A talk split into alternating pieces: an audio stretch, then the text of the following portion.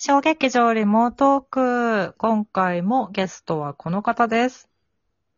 feblabo池田です。よろしくお願いします。はーい。ケピーの6本目です。ありがとうございます。6本目だ。6本目だよ。いいねを押してくださ。い皆さん。皆さん、いいねを。この、いいねを時々忘れた頃にいいねを宣伝、あの、言ってくれるタイプのゲストさん初めて嬉しい。ありがとうございます。あ、本当？そうなのよ。なんか、あの、とうございます右下のハートのやつを押してくださいね。右下じゃないわよ。右下じゃないわよ。右下じゃないの？左、え、右下じゃないの？左が。左がハートよ。何で見てるのよ？ええ、俺あさっきあの、ちょっと見たけど、あれ？あ、じゃあ違うんだ。嘘、スマホだとね、スマホだと横並びでハートニコちゃんネギなんだよ。だから右下はネギだよ。えー、いいや。あれ？まあいいや。いや、ちょっと俺も一瞬見たらだけだから、ごめんごめん。そうだね。みんな仕様が違うのかもしれない。まあまあまあ。全部何が、何が何個来ても嬉しいし、誰から来たのかそうだねとか全然私わからないんですよ、本当に。そんなラジオトークでございますけど。えっいや、いとい、じゃない。そうなの。毎回、その小劇場リモートークの、あの、ラストの方でお話ししているんですけど、えっと、まあはい、2020年、去年からコロナが現れて、あの、うん。まあ、演劇界は、てか演劇界だけじゃなくね、もういろんなところが本当に大変に生活が変わったりなんだりしていて、まあ演劇は超打撃を受けているんですけど、うん、うん。まあ、なんかその期間から、まあ、今に至るまで、うん。なんか考えたこととか、思ってることとか、個人的なことでもいいし、劇場のことでもいいし、うんなんか、こうしていきたいなとか、なんかそういうことでもいいし、何かあったらっていうのでお聞きしてるんですけど、ほど劇場経営は大変だなと思って。うん。それはね、大変です。ですよね。まああのうんなんか、うん、いろんな人が心配してくれたりとか、なんか、まうんあ去年ね、シアターミラクルはクラウドファンディング、クラファンやったりとか、うん。その、もう助けてもらいまくりだし、その、うんなんだろう、いろんな、ね、なんかいろんな行政とかの、その、施策とかにも頼ったりとかしながらではあるけど、まあなんとかやれてはいるから、まだうちは幸せな方なのかなっていうのはちょっと思ってはいます。うんうんうんあの、ね、潰れてしまった劇場とかもあるじゃないですか。そうだね。うん。そう、なんかそういうところとか、まあいろんなね、事情があって、あの、決して、まあコロナが理由だけが全部とかじゃないと思うんだけど、うん。なんか、まあいろんなことは思うかな。まうん。あ、それに関しては、まあ劇場をやってるっていう身に、身なので、とても、なんだろう、敏感に周りの状況を見てるつもりではいるんだけど、うんうんうん。うん。いや、でもなんか、うん。なんだろう、こう、今、他の業種とかとそんなに状況は変わんないから、あんまりこううん苦しい苦しい言ってもしょうがないなっていう気もしてて、うんできることをやっていくしかないんじゃないっていうのは思ってはいます、今。そりゃそうだ。うん。うん。人を憎まずな。うん。そう。だから感染症対策をちゃんとやれば演劇は、ね、あのー、うん感染リスクが低いのかなって思いながら、こう、なんだろう、うん消毒液いっぱい用意したりとか、うん、するし、ううんん。うん。まあね、自分の場合はもうその劇場やってるだけじゃなくて、その、ね、作品もやるから、作品の稽古とかでいろんな意見を聞いたりとか、うんなんかすごくでもね、話し合いが増えたかも。そういうう意味で。なるほど役。者さんとかと。ほうほうほううほう。ん。なんかまあそれをやろうって思ったうん、ことは多いんだけど、あの、なんか、まあきっかけもあるんだけど、去年の秋にやった公演がね、あの、結構まあ感染症対策で結構まあ、ザクみたいで意見が割れたりとかっていうのがあって、うん、で、まあ結果、なんだろう、まあ結果として公演自体は無事に終わってるんだけど、うんうんあの、ちょっとこういう部分でこうした方が良かったんじゃないみたいな話とかをいっぱい聞いて、うん。ああ、なんか人によって思うことが違うんだなっていう、まあやっぱりね、価値観が、まあそれはね。ねうん。なんだろう、うん。必ずしも一緒じゃないから、うんうん。それを考えたときに、まあ、いっぱい話をするべきだなと思って、稽古場とかでも、みんな、うん大丈夫ですかって、今、不安なことありませんかみたいなことはよく言ってるかなと思う。確かに。そっか。話す場が増えたっていうのは、もしかしたらさ、その、えっと、これ、このね、小劇場リモートークって、今までね、ほとんどの人が、ゲストが役者さんなんですよ。うん演出家は、ま、あの、イマムは演出もやるし、本も書くし、みたいなマルチな人だし、あと、大石明夫くん、劇団生うん。とかは演出家だけど、作演だけど、うん。なんかその、うん。劇場さんと演出っていう立場がメインの人っていうのが初めてで、うん。てか劇場さんが初めてで、まあそうだね。だから話す場が増えたっていう意見は逆に新鮮だわ。うんやっぱ役者同士だと逆に話す場が減ったになるのよ。ああ。稽古に関してだけど。うん。ね、それ、うんそういう意味で言うと、うん作品の話するよりも感染症対策の話してる気がするから、あプラスかどうかはわか。んない。あー、なんてこった。そういうことか。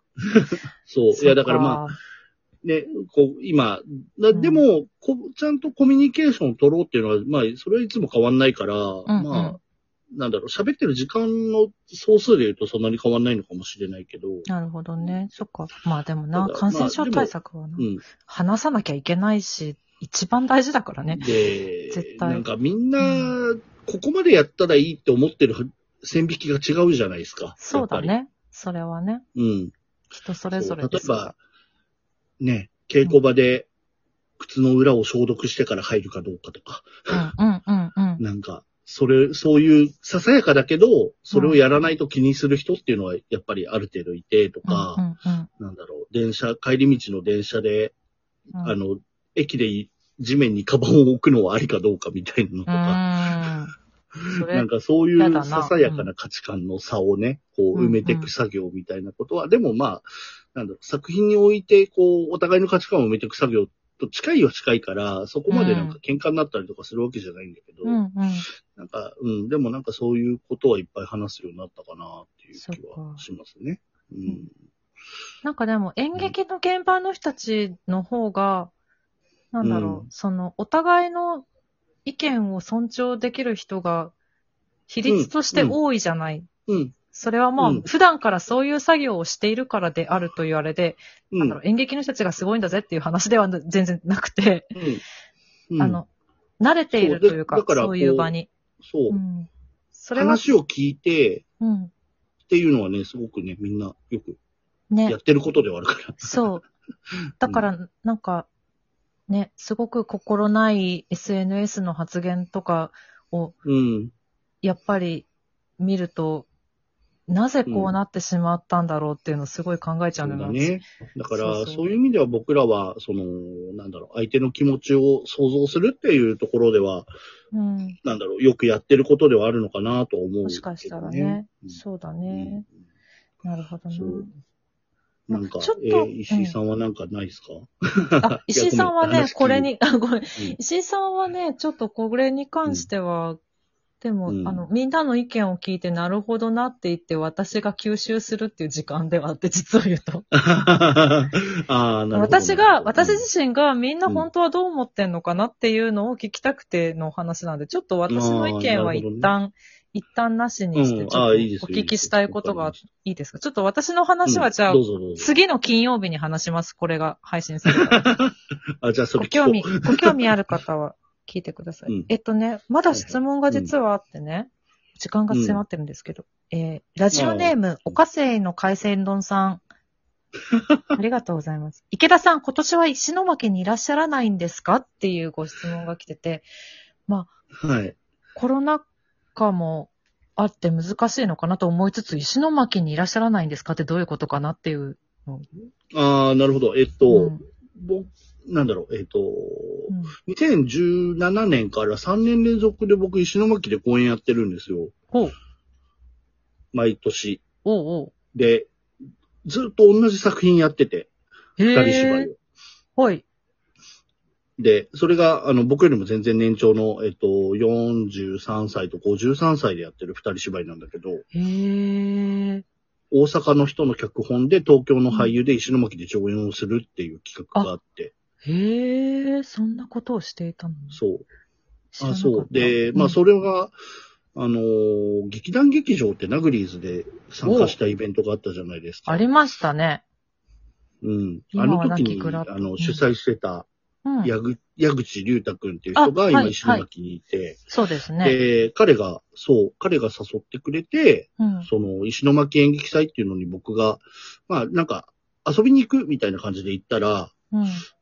なんだろう、作品なんかやってくれませんかって東京の劇団から一つ呼びたいんですって言われたんだけど、まあその時はちょっとピンとこなかったんだけど、うんその次の日にね、うん。あの、南浜町っていうその石巻に海で、うん。で波に流されちゃった、津はい波で流されちゃった町っていうのがあって、うん。で、そこに行った時に、うん。そこにについて車から降りた瞬間に、うん。ブワーって作品やんなきゃってなって。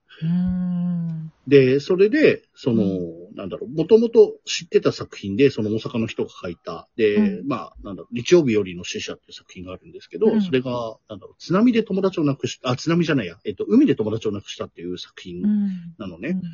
で、それをうん。上にしようと思って、うん。っていうのが、石巻で、あの、まあ、作品を連続でやってたんだけど、うん。えっと、多分今年も行きます。これても、初出しだけど。だって、うん。そうなんだ。ちょっとこれ時間足りなくなっちゃうからさ、次もちょっとだけその話した、矢口くんの話とかもしたいし、あと、そうだね。まあ、一個悲しいのは、ど、誰かの回とかで話してるけど、劇団劇場で、そのナグリズ出てた時の、渋谷のグラッドというライブハウスはコロナの影響で閉まってしまったんですよ。そうなんだよね。そう。で、私実は、うん、あの、うん2019から20のカウントダウン、そこで DJ やってて、えー？そう。すごいショックで、すごいショックで。うわー、そうちょっとその話続けてしようよ。ちょっと、なんか、まあ、グラッドの話はこれ以上あれなんですけど、もう一本だけ続けさせてください。行きましょうん。う。はい。